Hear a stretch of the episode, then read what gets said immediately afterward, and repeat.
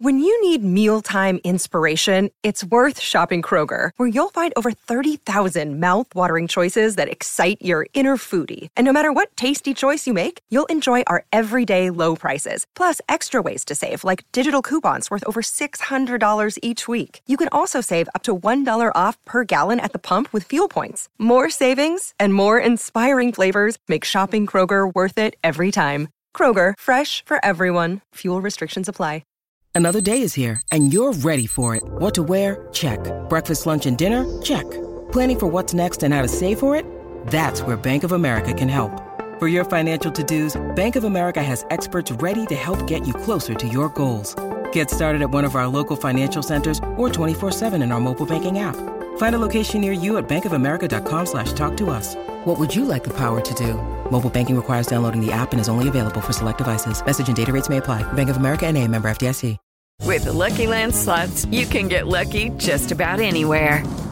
This is your captain speaking. Uh, we've got clear runway and the weather's fine, but we're just going to circle up here a while and uh, get lucky. No, no, nothing like that. It's just these cash prizes add up quick. So I suggest you sit back, keep your tray table upright, and start getting lucky.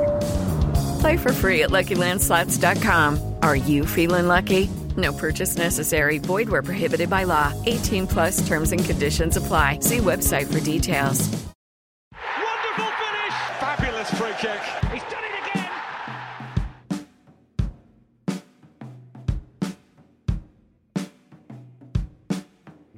Welcome back to the Manchester United Weekly Podcast. It's another pretty good week for the Reds. Two more victories, one in the FA Cup against Norwich City, which was admittedly dull and uncomfortable, but a league win against Brighton, which was rampant, dominant, and wonderful to watch. It was enjoyable. And how often does football give you a full 90 minutes of enjoyment, not just 30 seconds or, or, or a burst? Not that much, but there were 11 seconds that did stand out from United's 3 0 win against Brighton. A sensational counter attacking goal fluent, precise, fast, world class. Mason Greenwood.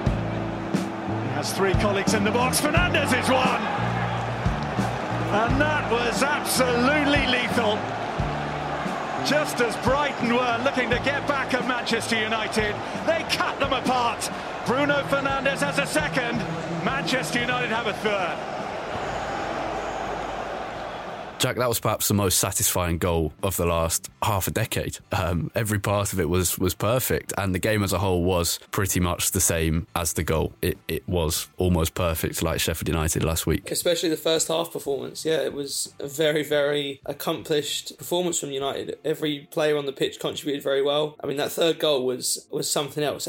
You know, coming as Brighton were starting to pile on a little bit of pressure, and I mean to see us break like that, the speed, the precision, everything about that counter attack was majestic, to be honest. And yeah, another very good week for Ole Gunnar Solskjaer's Man United. Yeah, and I saw uh, Adam Crafton from The Athletic tweeted, This is unsettlingly competent from United. And it was. It, it was unsettlingly comfortable and competent, which which is rare for United. It, we normally, I think we said this um, actually last season, but we normally only have kind of one good half or uh, one good 60 minutes and then a, an uncomfortable stage of the game at, at least some point. And, and, as I said in the intro, it, it is rare that you, you just get a match which is completely enjoyable without any real scares. And the the times that we scored in, the way we scored, the way we played, and to be fair, how terrible Brighton were, all meant that it was just it was kind of it, was it was relaxing to watch United, which is yeah, it's it, it's strange. Yeah, I mean there, there definitely is something to be said for the fact that Brighton were pretty terrible, especially in the first half. Just had you know absolutely nothing. But as we've said so many times this season, these are the games that we've struggled in historically in the last sort of three or four years, and especially in the first half of this season. And now we're finally starting to get, at least it seems, a little bit of consistency in these games. I mean, obviously, the Norwich game in there, which we'll talk about later, is a bit of a disappointment and maybe cast some doubt on how accomplished we are in breaking down teams that sit back against us. But finally, we, we have some creativity, and I, I watch United in, in these games now and don't think that we're never going to be able to create a good chance. I think the only way we're not going to be able to win this game is if through poor finishing or an inspired performance by yeah. the goalkeeper. I have confidence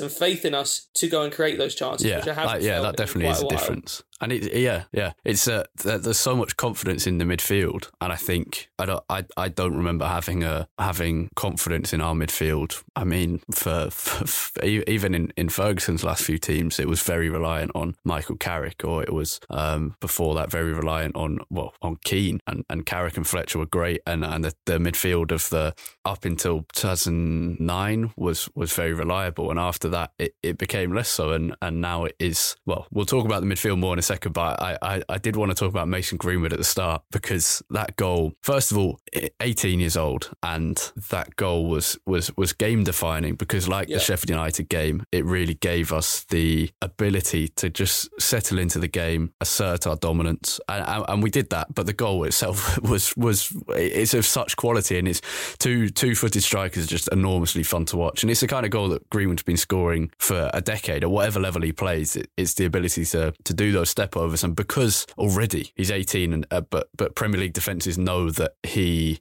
he is so good with both feet that they just it, it, it's so hard to defend against. Oh mate, it was an it was just an unbelievable goal and another great performance from such a young player. I think what is so impressive yeah. to me about what Mason Greenwood has been able to do for us this season is that he's already becoming it, that that sort of finish and that run is already becoming his trademark. Yeah.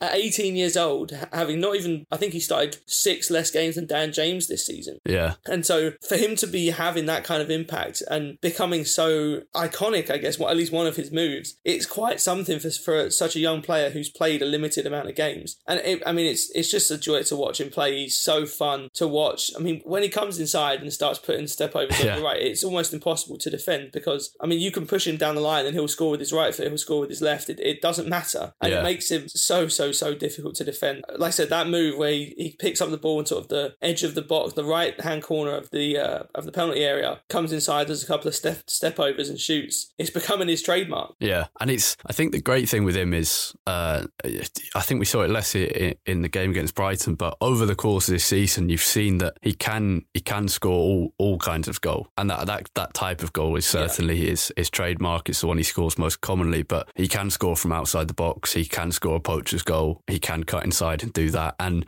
to have that ability already is, I mean, it's it's always this hard position of of not wanting to overhype things, wanting to manage expectations, and to be fair, one of the great challenges of, of the United Academy is always to manage expectations, and they've done that well with with Mason. And and to be fair, Mason's got his head screwed on. He he knows what he's doing, and the people around him are, are pretty good as well. The same with with with Rashford. Um, but the rise has been incredible, and it's it's hard not to enthuse about him so much when he's doing what he's doing. And th- I mean, I think I think it's worth appreciating how how quick it's actually been because uh, I think with Rashford uh, at the time it was it, it did feel very sudden, and everyone always spoke about how sudden it was. Whereas with Greenwood, it, it's kind of just because he's been a name for a while and because he's just been so reliable, it's almost as if everyone's just kind of accepted that he's a first team player. And, and but the, the rise is actually massive. And I was I was thinking that I was doing a, a piece for someone about him, and well, firstly he was he was 17 at the start of the season, which is ridiculous in itself. Yeah. also, the first time I saw him was only three years ago at uh, in an under 15s match. I mean, an, an under 15s match, and that was only three years ago. It feels like a, a huge amount of time. I'm trying to remember. I think Mourinho was probably United manager at the time. Must have been. Um, it was a yeah challenge match in Milton Keynes. Ashley Young was there watching. Um, but then uh, only a year after that, he made his first team debut in pre-season at the age of 16. Then a pro contract followed on his 17th birthday. Then an FA Youth Cup hat trick against Chelsea, and then he made his debut against PSG. And, from that point onwards, he was a first team player. I mean, it's it, it is pretty quick. Yeah, I, I think that actually a lot of credit has to go to United for the way that they've kind of managed Mason Greenwood. Because you're right, the rise has been very quick, but he hasn't really become the focus of a ton of media articles of, you know, he's the next coming, the next big thing for England and whatever, which is honestly really refreshing because I think it has definitely taken a little bit of pressure off of his shoulders. We see so many young English players coming through, especially at, at sort of high level Premier League teams, and they're instantly coined as, you know, England's best ever prospect and they're going to do this and that. And so few of them we ever actually see come to fruition. Yeah. And I think, I don't really know why Greenwood hasn't really got that. I think partly United have done well keeping him out of the media spotlight. He hasn't really done many interviews. But I also think it's partly because, as great as he's been this season, yeah. most of his best performances and most of his sort of highlights have come later on in the season. and they have they didn't come instantly in his first sort of five games in the United shirt. Yeah. And so I think it, it allowed him to become a little bit of a known name before he ended up then becoming such a good player. And it, I think it's going to benefit him all the more because it will take a little bit of pressure off, Yeah. off of him. But I mean, take nothing away from everything that he's Yeah. done this season because it has been fantastic. And that's what now six goals in the Premier League, um, which I think is double any other, or sort of maybe three times more than any other Yeah. teenager in the league. I think he's already broken the record for the most goals by a teenager at Manchester United in a season. I mean, th- there isn't really much more you can say about him other than he's exciting Yeah. to watch now. It's, um, and it's even more exciting thinking about what he could be like in five or ten years. Yeah, it's the most goals by a, a player aged 18 or under in the Premier League in a single season since Rooney in, in 2003 04, um, which is, I mean, it doesn't tell you everything, And he's but taken. I, I tweeted about this yesterday actually as well. But he's he's taken a leaf out of Rooney's books with some of his finishing as well because Rooney was a master of sh- cutting inside and shape of shoot into the far corner. yeah, And, and then pulling it back and dragging it to the near post. And Greenwood has mastered that art already. Yeah, and he's he's got that. Uh, I, th- I think it's a natural ability. I don't think it's a, a learned one of being able to shoot at just a second, half a second, point one of a second earlier than the goalkeeper is, Yeah. is comfortable with him shooting at, and that is it's it's it's priceless because it, it, it- he's going to score so many goals from it. And he has. I think I think back to almost all of his goals, and most of them are, are from him shooting just a second earlier than the, the goalkeeper thinks. The one against Brighton was he he does the step overs and then he I think it's a touch with his right foot and then very quickly finishes straight away after that touch. And it, Yeah, it, it's when he shifts. It's when he shifts the ball sideways. He's, he doesn't seem to need to reset his feet like most players. He does everything Yeah. in sort of one stride. Yeah, definitely. Right, we should talk about um, the the midfield uh, without getting too lay, lay weighed by by Mason Greenwood. Uh, again, just just fantastic. Bruno Fernandes, Pogba, and Matic. The combination is is is just working really well. And Fernandes, well, what can we add to the discussion about Bruno Fernandes? Not a great deal, but the, with with Pogba, it's he's just being allowed to to play simply with the occasional moments of ridiculousness that we've come to expect from Paul Pogba, and that that style of play for him is means means he's at his best, and it's because Matic is doing his job so well, and it's because Bruno Fernandes is doing his job so well. Yeah, the, th- the three of them have formed, you know, quite a trio in there. They really have. It's been great to see it. I think without a doubt, you'd have to say this is the best midfield trio that we've seen for United, at least in terms of how they've actually been performing. Probably since Sir Alex Ferguson retired. Honestly, you'd, I think you'd have to go far that that far back, and probably a few years before Ferguson retired, to find a string of games where United's midfield has been working so effectively. And, you know, it has to come with all the caveats that you know this is a strange time, and you know no team is probably fully back to their best yet. But it's very, very positive signs for United, and I think you know Nemanja Matic won't get many of the plaudits here, but he has to take a lot of credit for his role in that because he's done brilliantly ever since you know when he get the start against Sheffield United. He can, he's come in and he's done very, very well shepherding that shepherding that midfield. And I mean Bruno Fernandes as well is an interesting one to me because I actually don't think Bruno Fernandes has been that great since the restart, and yet he's still got what is it three goals, and he's still been an integral part of so many of the good things that we've done and the goals that we've scored. And it just shows you, as we said a few weeks ago, that think- he doesn't have to be perfect for 90 minutes. He'll create enough of those good moments to create good opportunities for himself or others, even when he's not at his best. Yeah, I think I think it's kind of similar to what we were talking about. I think last week or maybe the week before. He does he gives away the ball a lot. Um, he'll shoot from long range. It'll be blocked or it will it'll be saved. It, it might not be a great shot. He'll try a pass that doesn't work. He'll he'll misplace a, a, a touch, and those things do happen quite a lot in the game. But he does. He's just he's he's kind of just overloading everything, and he does so Yeah. much in the game that undoubtedly it's gonna it's gonna work. It's like it, it's just endless. He'll and, and and against Norwich, for example, he played for 120 minutes, and there's that clip doing the rounds of him sprinting back to to get the ball, and and the the words used last week was tempo, and I, th- I think that's very true again against Brighton and against Norwich. Is just having him on the pitch just gives United that kind of just a bit of a, a bit of pace to the game. It it doesn't let it Yeah. drop dead, and and you saw when him and Pogba went off, whether it was him or Pogba that was that was doing it. We can't say it was, it, it was both of them, to be honest. But the tempo did drop, and, and the pace of United's games did drop. And yeah, he, he just he does so much that at some point it, it's going to come off. And, and he, that that tempo and that intensity that he brings to our team definitely has an impact on everyone around him. Yeah. I think that actually for me, I, I tweeted about this during the game. One of the most pleasing aspects of that performance, especially in the first half for me, you know, it, obviously it was great seeing us be creative and make chances and all this stuff, but it was actually the intensity that we showed when we lost the ball. Yeah, Because so often in these kind of games, games in the last couple of years, we're so laborious going forward and we're doing everything so, so slowly in attack. It then rubs off in defence in the in transition when we lose the ball. We don't recover quickly enough. The intensity isn't there in that recovery. Yeah. And it was every single time we lost the ball against Brighton, we had it back within five seconds. Yeah. And you could see Bruno Fernandes, Pogba, Greenwood, Rashford, whoever it was, the intensity was there to straight away Yeah. sprint back and harry Brighton. We putting them under a lot of pressure, and we won the ball back so quickly, almost without fail. And it obviously that isn't, I guess, what most people would end up taking out of the game, but I th- it was it's such an important part. It was definitely those kind of noticeable, yeah. because it stops the other team from having any kind of momentum. And uh, that for me was actually the most pleasing aspect, or one of the most pleasing aspects of that first half performance. Yeah, I don't know where Bruno Fernandes gets his, his energy from. It must be from the No. from from the milk he was having on the touchline afterwards.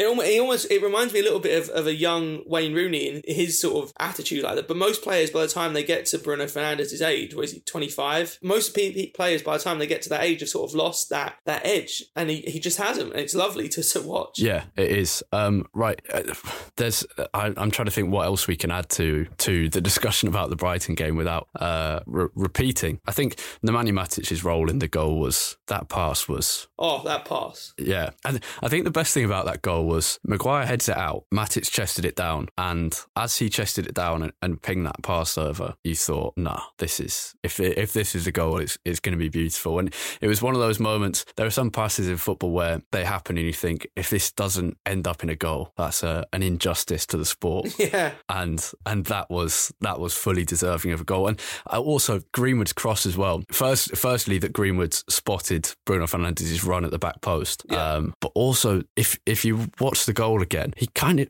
it's almost like he, he chips the ball. Like it's it's like he's got his wedge out and just gently gently lobbed it over the defence into Bruno Fernandes' path, and that's why he can finish in the in the way that he does. Obviously, it, it still required a, a great deal of skill and would have me missing the ball and lying on my arse on the floor. But the the cross was of such a good quality, and that's what made it so so good. Was everything was just so precise and it was done at such speed, and yeah, it was yeah, it was just one of those moments where you where you watch football and you think that's that's why why you- why you love watching football because just one of those goals where you're like this is that's that's football played at its very best. Yeah, it's football played at its very best because I think what separates football from so many other sports, it's probably up there with, with off the top of my head, probably only rugby that I think can, I guess, compare with football in this regard. It's the it's the combination of speed and precision and speed and technique, and it's constant. Yeah. And I think that goal was a perfect embodiment of what makes football so unique in that it was the combination of speed and elite speed. You know, we're talking about these players running full full speed. It took, I think, all of about five or six seconds for us to get from one end of the pitch to the other, combined with that technical Yeah. ability. And like as you said, Bruno Fernandes' finish. I had no. Normally, when when a cross like that comes in to a player, you, you kind of think, oh, they're going to sky it or drag it or shank it, whatever. But I, Yeah. I didn't really have any doubts as Bruno was finishing it. But that's a very difficult technique. But I think the fact that it came to him on the floor Yeah. and that he hit it with his laces rather than his instep, all of it, I think it added to how aesthetically pleasing that goal was to watch. And I, I mean, it doesn't really get any better than Matic's pass. That was something else. It, I remember, I think when I saw Matic chest the ball down and then wind up his leg like that, I actually thought that he was panicking and just trying to hoof it upfield because we'd been under a bit of pressure at the start of the second half for the Yeah. first three or four minutes. And I thought he was kind of panicking and just trying to hoof it upfield. And then you see what he spotted. And I mean, you know, everyone knows how great the rest of it was. Yeah. Um, right. We are going to move on to Marcus Rashford. Just very quickly,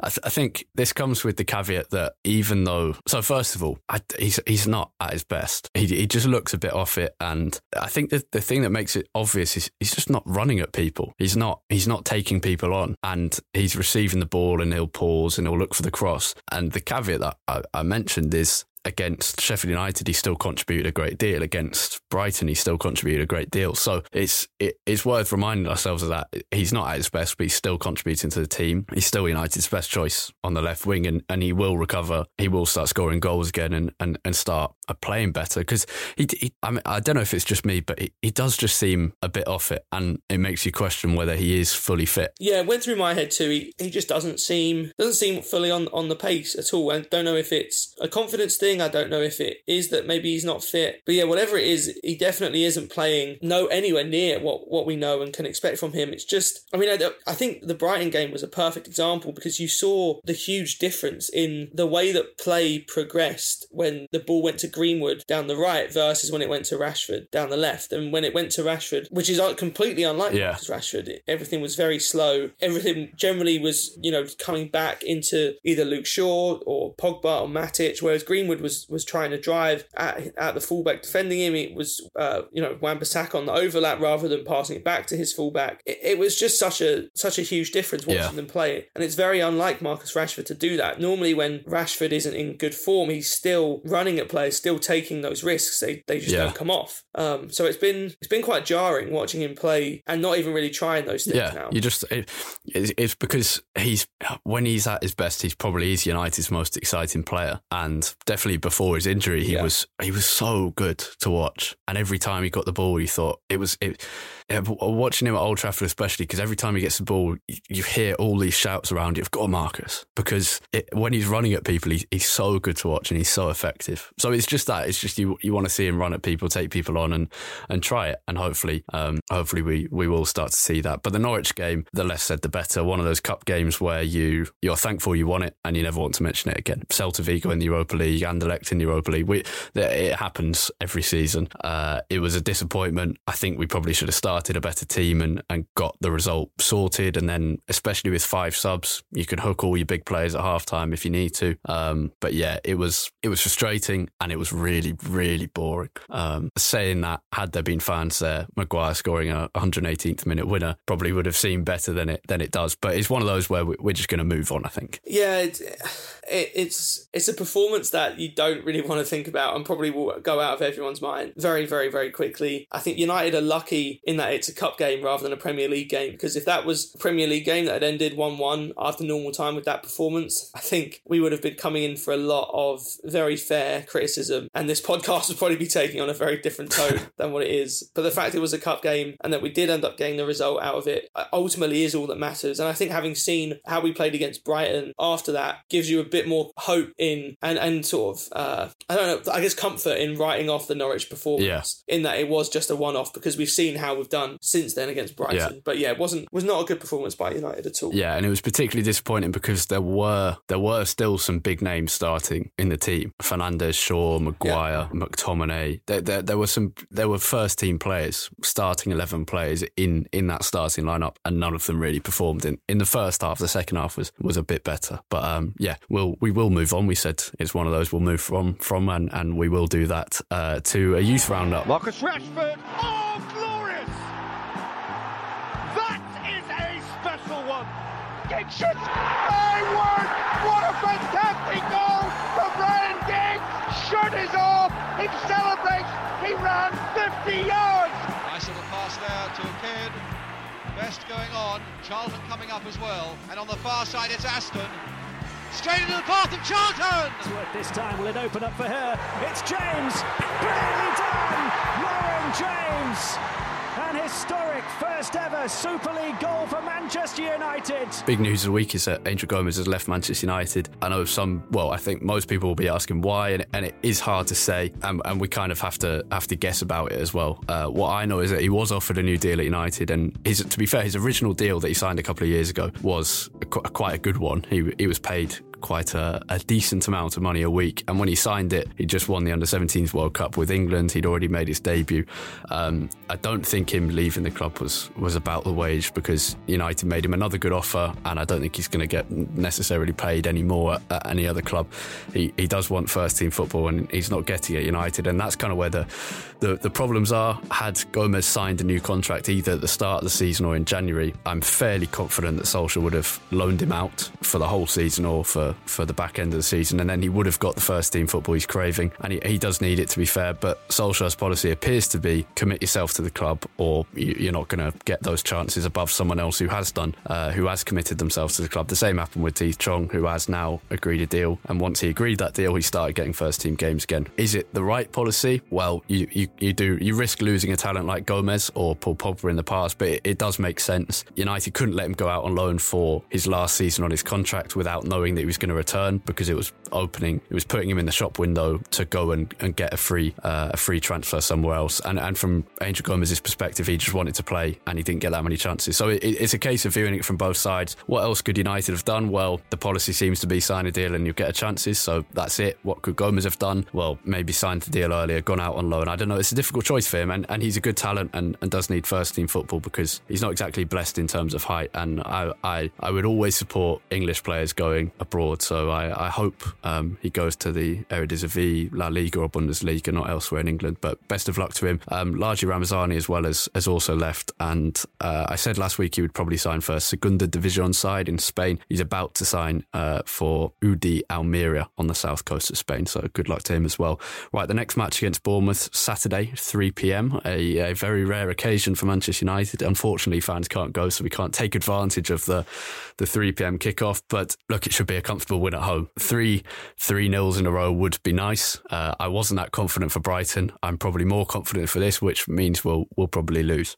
yeah, uh, that has been the uh, the pattern for Man United this this season. Get off a good head of steam and then end up losing a stupid game against a lower lower table team. Yeah. You would hope that we can do a number on Bournemouth, especially at home. I th- it's hard at the moment, I think, to characterise Man United because all the evidence that we've had since the restart and and before the restart, to be fair, was has been positive. You know, everything looks good. We look like a very dangerous team, and you'd probably say this is the most cause, genuine cause for optimism that United fans have had since, honestly, probably since Alex Ferguson retired. Yeah. But there is still this lingering doubt in I think the majority of United fans' minds in that we're still just not quite sure how real this is. We've how yeah so how, how sustainable before. it is yeah. Exactly. You know, we've been here so many times before where we've had you know little glimmers of hope and then it, we've gone off the rails and a few good few good performances have then been cast aside by evidence from some pretty bad performances then coming in afterwards. So I think the end of this season even though we don't have very particularly challenging fixtures until the end of the season but this is really really important for United to keep this momentum going and I think to prove to ourselves and to our fans that this is the real deal and that this is the United team that we're going to be seeing going forward, and that this isn't the blip. Yeah, it's, it's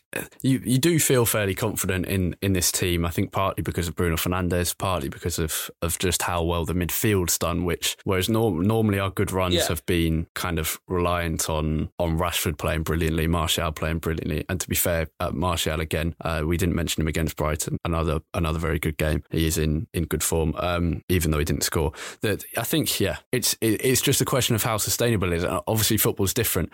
And it, it's it's kind of a you, you, go back and forth because you think, well, there's no fans at stadiums. Football's different. Big clubs are going to benefit from that because they're not going to uh, a, a, stadium where there's twenty thousand Brighton fans screaming at them, and for for their biggest day of the season, their cup final, which it has always been when when United go to smaller teams, and that's always made it more difficult. On the other yeah. hand, you think, well, this it, it, even even taking that into account, it gives this United team kind of a bedding in time that they've never had a a couple of months where the pressure is off, and I, that that just does not happen at, at, elite level football. And of course, the pressure is still on, but it's not the same. So you think, well, okay, United can can build themselves up now, and then take this into uh, the the proper return of football. So yeah, you go back and forth, but you, have got to hope it's it's the latter, and, and that this is a kind of a period to build confidence, to build confidence, see where problems are, and then it can be can be managed from there. Who would you rest against? uh, Bournemouth? Because obviously there are there are plenty of games coming up. I think Matic would probably be the one for me, despite how good he's been recently. I think he's probably the one of that sort of midfield and attack that I think is most likely to start kind of burning out before the end of the season. Yeah. I also wonder if Marcus Rashford would benefit yeah. from having a bit of a rest. Um, it's quite hard to know what to do in that situation because I don't know if the, the issue is confidence, in which case maybe keeping him in the lineup and giving him more opportunities and keeping faith in him will help. I don't know if it's that he's not yet fully match fit, in which case maybe it's best for him to yeah. work on his fitness for a few weeks and not be playing in games. I, I don't know. So I'd probably say Matic and, and maybe Rashford. Um, I mean, honestly, I think the rotation needs to happen, but not wholesale rotation. Yeah. It should just be sort of one, maybe two players each game that gets rotated out. I Yeah. don't think it needs to be sort of four or five players every week Well, to- being taken out the side because we, we want to develop this rhythm that we've got going. Yeah, and to be fair, the, the, the schedule is very kind to, to Manchester United. The, so Yeah. so it's it's Bournemouth on Saturday, and then the next game after that isn't until the Thursday against Aston Villa, Thursday the 9th of July that is, and then and then it's Monday against Southampton. So it, it is a very kind schedule, and, and it should be nine points. And you you do look at United's back into the season. We spoke more about the top four race last last week, so we won't do it in detail again. But Chelsea are- playing well, Wolves are playing well, but United have a very very kind running, and they, Yeah. w- we should be getting in into that fourth place. I, I don't think there's much doubt about that. I, I think I'd I'd rest Matic like you.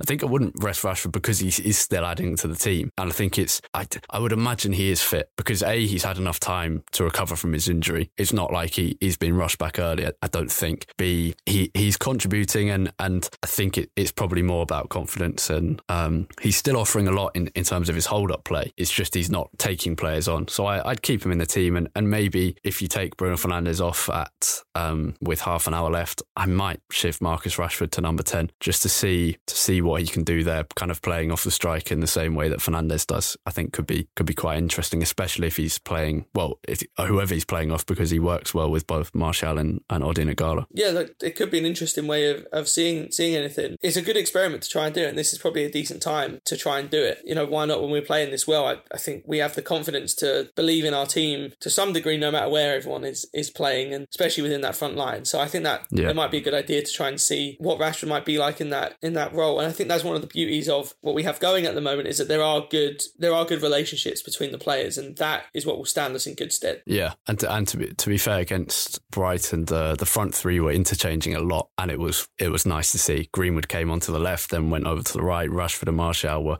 were going in between each other, and you could see the signs uh, against Tottenham. And it was actually something that I've, I think I mentioned it in in the Tottenham episode where I was saying Martial and Rashford were clearly interchanging, but neither of them were doing anything in either position. Whereas against Brighton and against Sheffield United, they were interchanging, and, and that was having a, good impact on the game. Um, very quickly, prediction, and then we'll wrap things up. Part of me wants to Got to be 3 0, surely. Part of me, part of me wants to say like a one-all draw, just because I, I, I don't want to get dragged into the false optimism to only to be disappointed. I won't do that Yeah. exactly. I'll go, I'll go for a 2 two 0. 0 Yeah. Yeah. I, I, I said I wasn't confident going into Brighton, and I thought we'd draw against Brighton. I'm going to go 3 0 against Bournemouth, which means I've cursed it, and I apologise to everyone who is listening to this. I apologise to you um, if we if we don't win. Anyway, that's all we have time for on the Manchester United Weekly Podcast. Thank you as always for listening. If you're enjoying the show, please leave a review. We had some very nice reviews after our, our call for reviews last week. So thank you if you left one of those. I haven't got them up in front of me right now, so I can't thank you by name, but uh,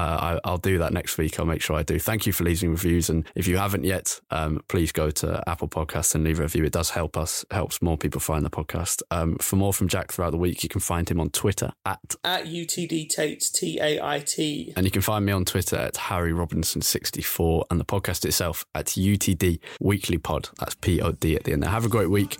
Enjoy the, the football. When United play like this, it's, it's very easy to do that. Goodbye.